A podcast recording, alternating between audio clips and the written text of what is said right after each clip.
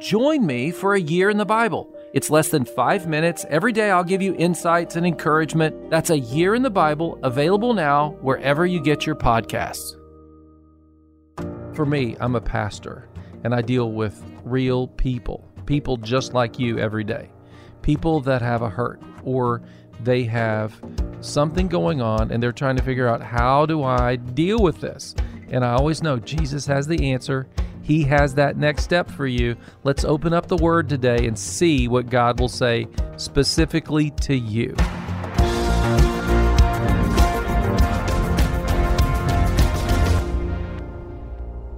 This is Pastor Doyle from the church next door, and I'm excited today because we have a personal testimony of a life that was transformed by the power of God. You know, God can heal any brokenness in our life.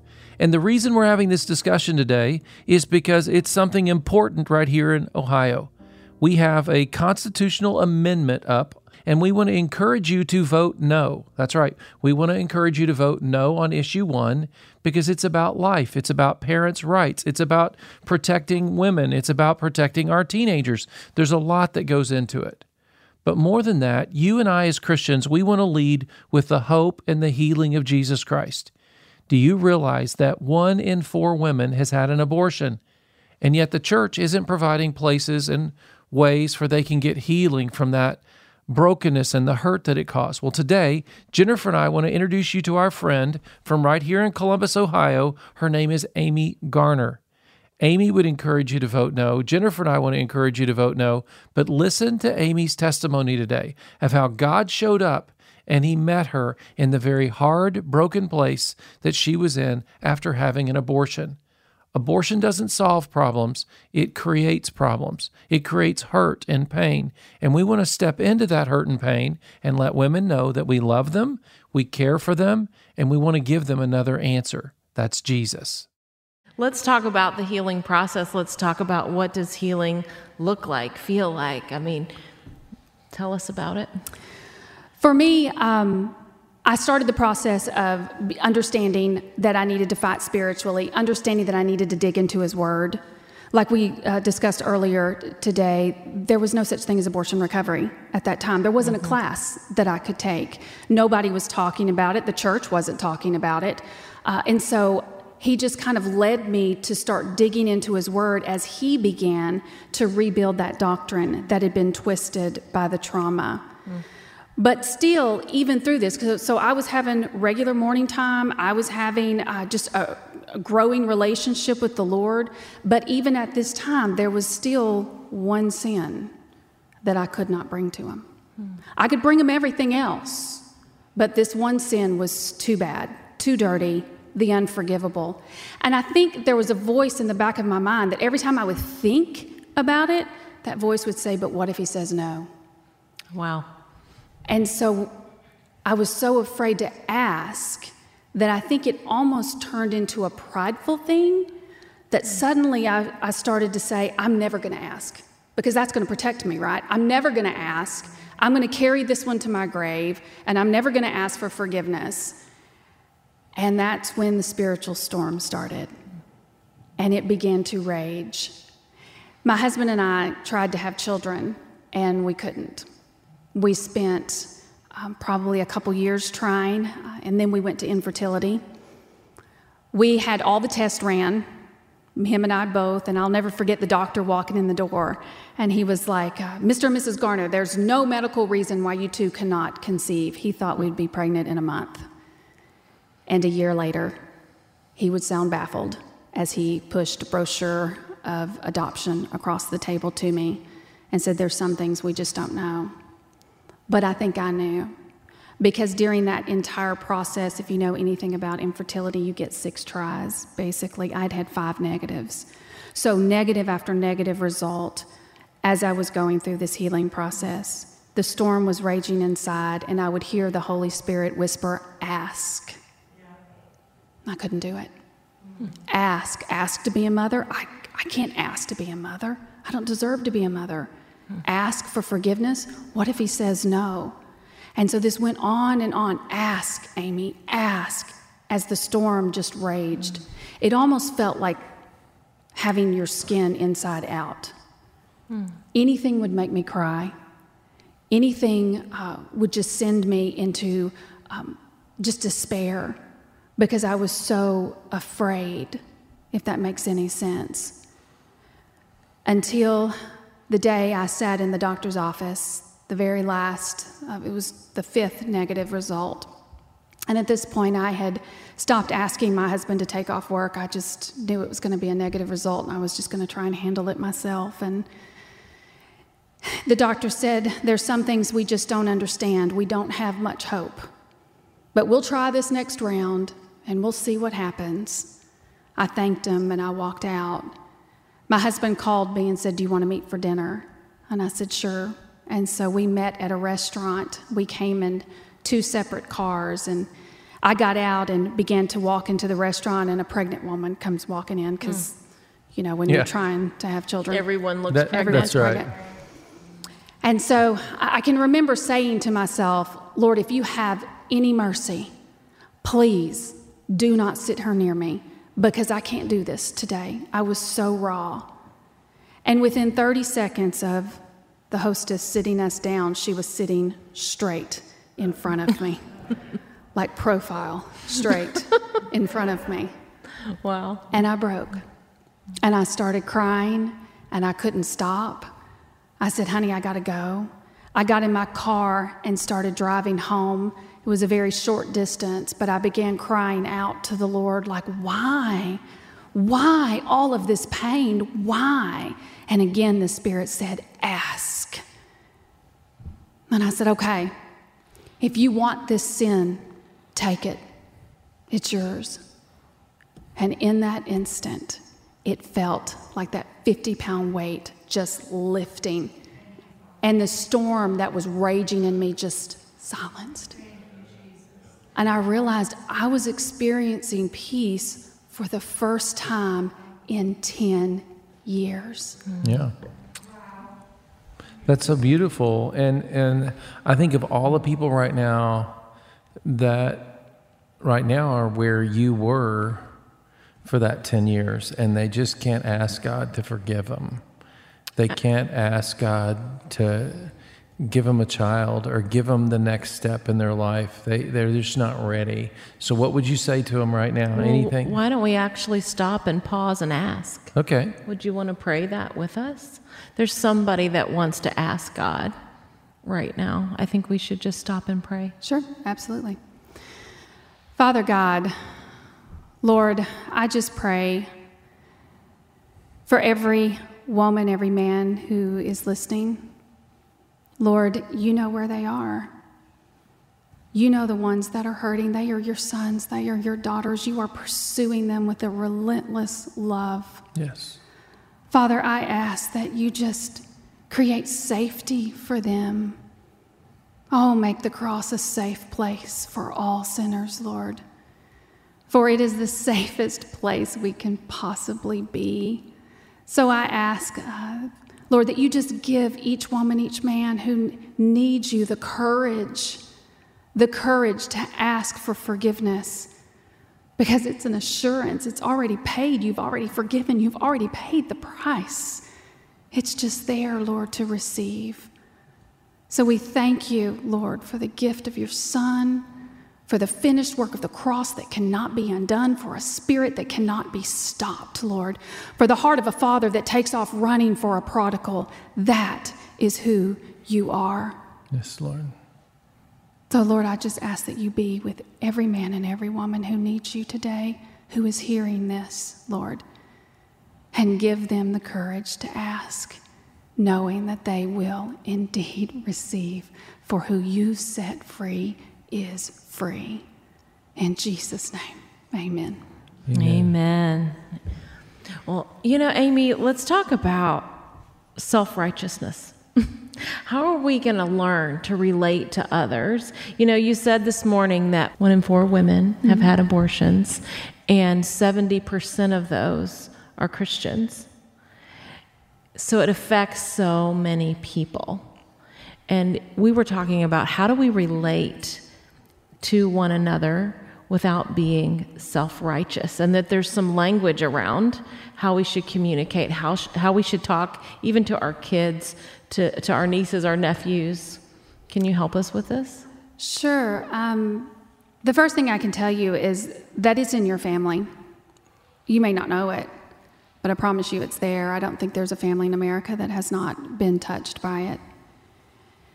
And what we need to understand um, is the way that we speak about it in our homes matters. The way we talk about uh, the unwed mom matters. Because if your children don't feel safe coming to you when they get in trouble, then they will try to hide it and they will do the unthinkable. So, the way you talk about women who have abortions, and, and I will tell you, I was the most self righteous person. Absolutely.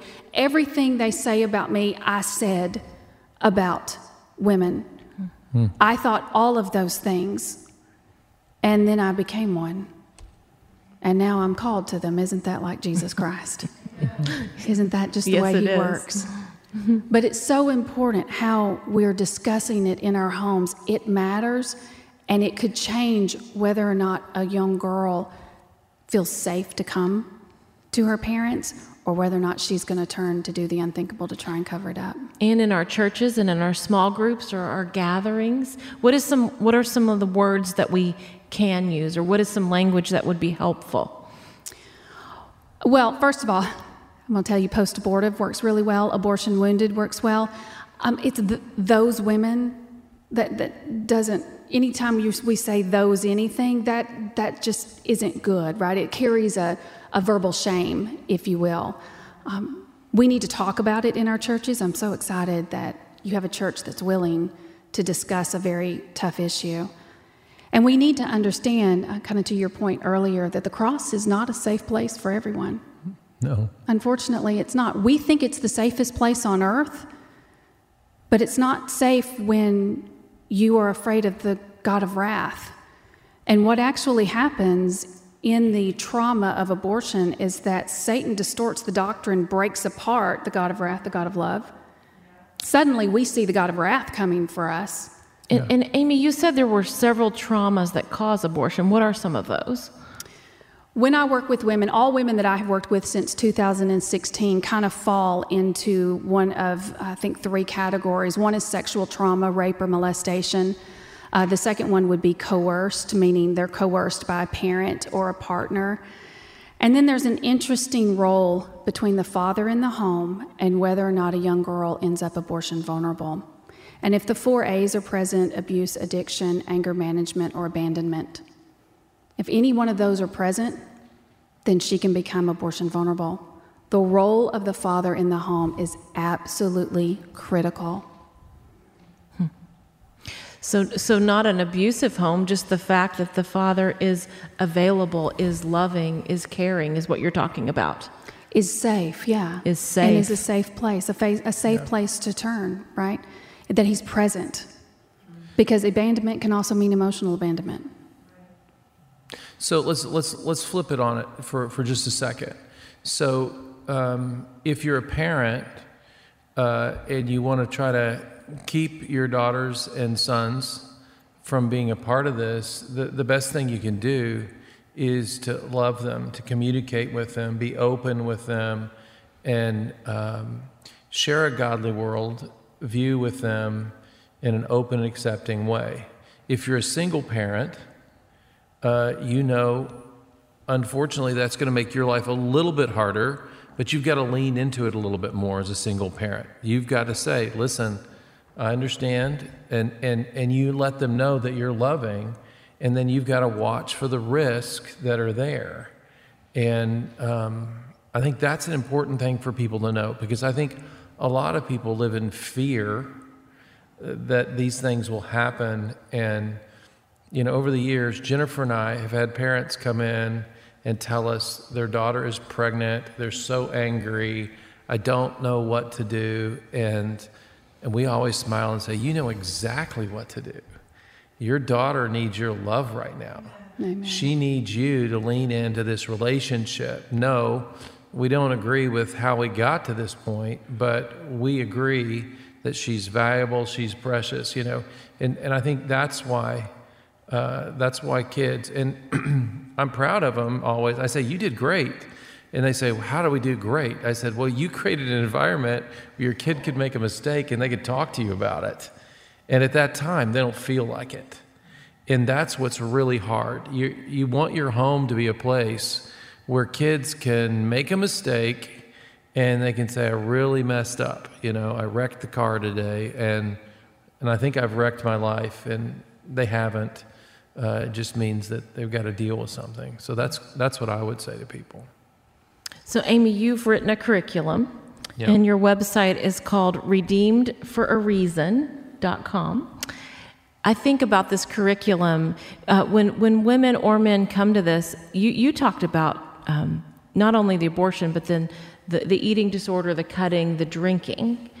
So, is this a part of the process of healing, the inner healing that happens when they go through your course, or do you just focus on abortion? No, we focus on all of it. And I allow God to kind of, the Holy Spirit is in the room, and He sometimes will heal that abortion wound and then just run right past it and start healing the wounds of the past. The self numbing, whether or not you're a distractor, whether or not you're a number, uh, or whether or not you just are going to compartmentalize and shut down, because sometimes that's one of the Oh, options. whoa, wait, wait. Can you break those down for us a little bit? So, numbing means you're turning to some kind of substance, or um, a lot of times men will turn off their emotions. So they can compartmentalize, and compartmentalization can sometimes look like disassociation for them. I thought we didn't have emotions. Okay, just kidding. I'm kidding. It's a joke. Men are waffles, women are spaghetti. Remember That's that? But we have to, you know, with men, I tell them all the time, like the Lord Yeah. is going to turn those emotions back on, and He's going to be so gentle about That's it. It's going to be a trickle. It's not going to be, you know, a fire hose. Um, distractors are the ones that can't sit still. They're going to go, go, go, go, go to keep them from being alone with their own thoughts, right? And then those compartmentalizers are just going to shut it down and, and push it away. Um, and so we have to go through, and we'll discover like which which way are you coping with it, and then let's address that as we go through the class. If it's a recent abortion, I'll be honest, it's usually not how are you numbing, it's what are you using to numb. Because those first months to years are tough. They are really tough, especially with the way abortions are occurring today, because they're occurring by the chemical, the pill. And so what's happening today is that young girls are having abortions in their own bathrooms. and are they having numerous ones because of the pill is so convenient? Are the numbers increasing? The numbers are increasing, um, but it's, I mean, there's no doctor's care. That's, that's the issue. They're getting, they can get them off the internet. I mean, I've, I've dealt with girls who've just gotten them from a friend. So uh, just a friend handed it to them and they got it from somebody else. And so there's, there's no oversight whatsoever. So when we hear, you know, abortion is health care, there's no medical intervention at all in this. And so they are they come and they take a pill on like a Thursday uh, that will cut off the progesterone to the baby, and then on Saturday they'll take the pill that puts them into labor. And this is all designed so that they can go back to work on Monday. You know, while we're talking about the medical piece, Amy, tell us about what, what actually does happen. What are some of the myths they don't understand? A lot of times I tell girls when the cervix is it's designed to be so tight, it's not even supposed to have anything come through that until dilation to have a baby at full term. That's when it's supposed to start opening. And when you prematurely open a cervix, then later when you want to have a baby, it's weakened. Isn't that right? It is, it can, for sure. And, you know, infertility, I don't want to scare anybody um, because women who have abortions are often terrified that they'll never be able to have children again. And that's not true. I carried twins. Uh, but sometimes um, it is difficult to get pregnant again, and sometimes it can be difficult to carry to term. Usually uh, there's some spotting and bleeding in that first trimester. Well, do you think it's important that we let young women know so that they understand ahead of time, or would that not make a difference? That's a good question. Um, I will be honest, it needs to be told to them, but I'm not sure. In the moment that a woman is facing that crisis, in the moment that she is so afraid that Satan has created a level of fear in her that she's willing to gnaw off her own arm, like that's the fear, the amount of fear that he creates. And he does it by taking a memory of a fear and attaching it to someone you love. So I hear often that, you know, women are having abortions because they just don't want consequences. That's actually not true. Oftentimes, women are not having abortions because of them. They're having abortions because they're afraid those they love will suffer. For me, it was that my parents would be shamed. Yeah. And the, he, Satan used a memory from my past of seeing a woman shamed in our church and attached it to my mom in my mind, making me believe that that would be my mother for the rest of her life if I carried that child. That's right. And that is what creates the level of fear that you're willing to do anything to save those you love, and you'll be the only one hurting. And that's what we believe. Yeah. It's a complete lie, and it's it's all Satan lies. Yeah. Um, and I'll be honest, my my parents are my biggest cheerleaders in this ministry that I do. My father helped me write my book, so I could have come to them.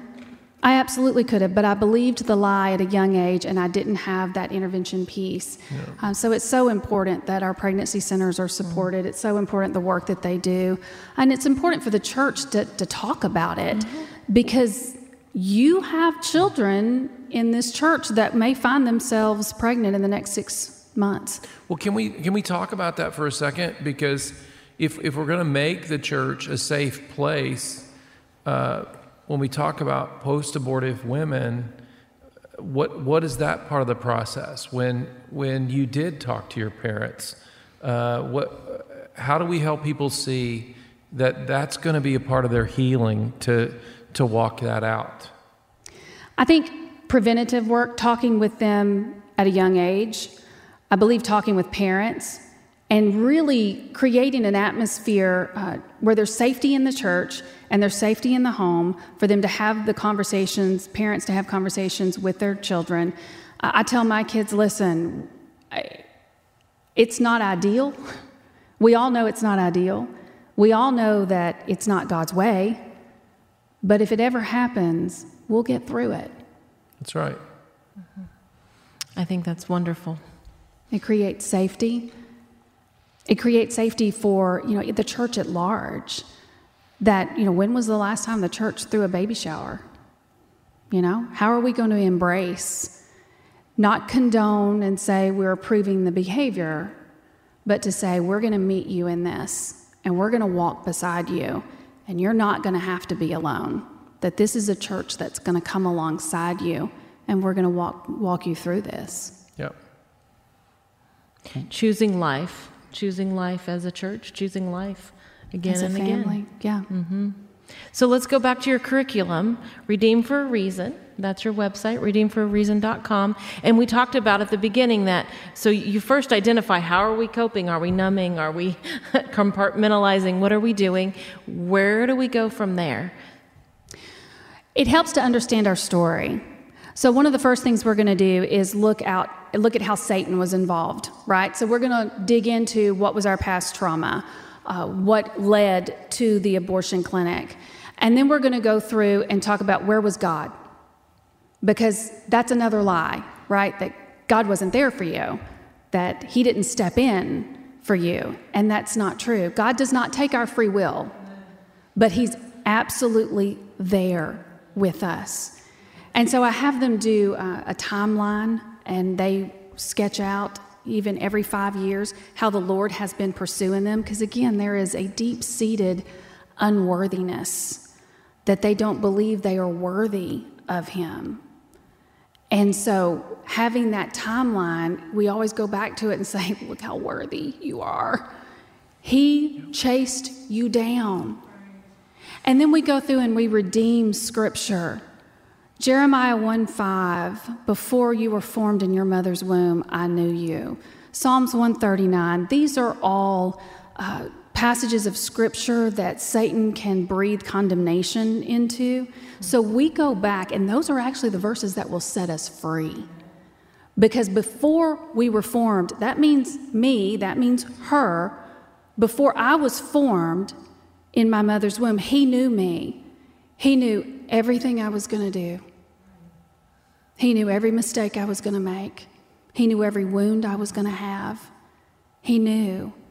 And yet he pursued me and he chased me down and he placed his name on me and he stood up in front of Satan and said, You're not going to have this one, this one's mine.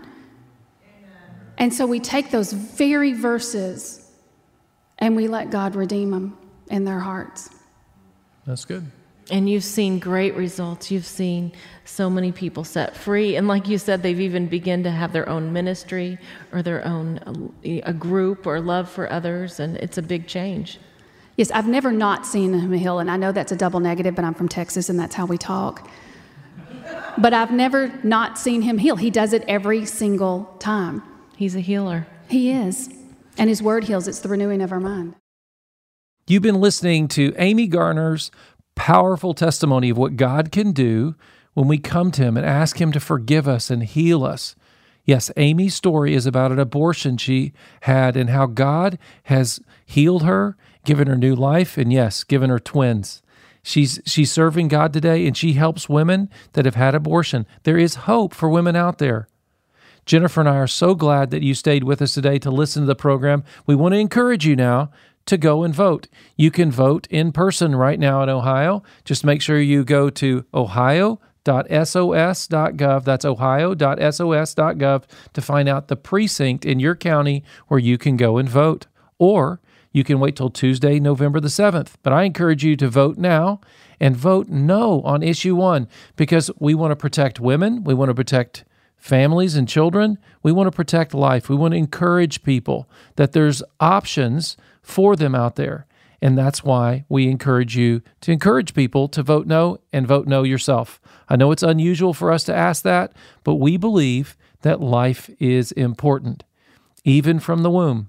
So please be in prayer about the elections and be a prayer uh, for all the people that are out there. And please go vote today. Glad you've been with us for your next step. This has been Your Next Step a ministry of the Church Next Door in Columbus, Ohio. We hope this has been an encouragement to you as you seek to have a deeper faith in Christ.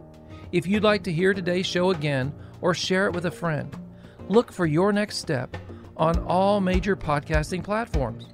We'd love to see you soon at the Church Next Door. Easily find our service times and our app. I'm Pastor Doyle Jackson. Join us again next time for your next step.